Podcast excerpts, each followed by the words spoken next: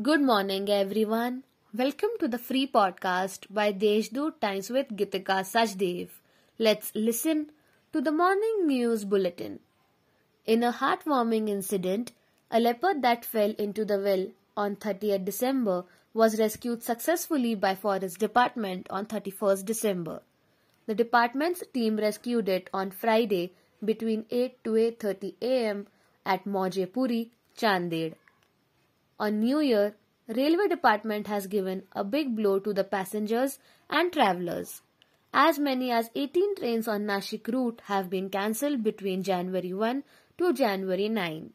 Therefore, those who travel through this route and plan to go out of town should check with the IRCTC website. Nashik cyclists will welcome the new year in a unique way. Nashik Cyclist Foundation will spread awareness about Net Zero India and Azadi Ka Amrit Mahotsav for environmental protection and promotion.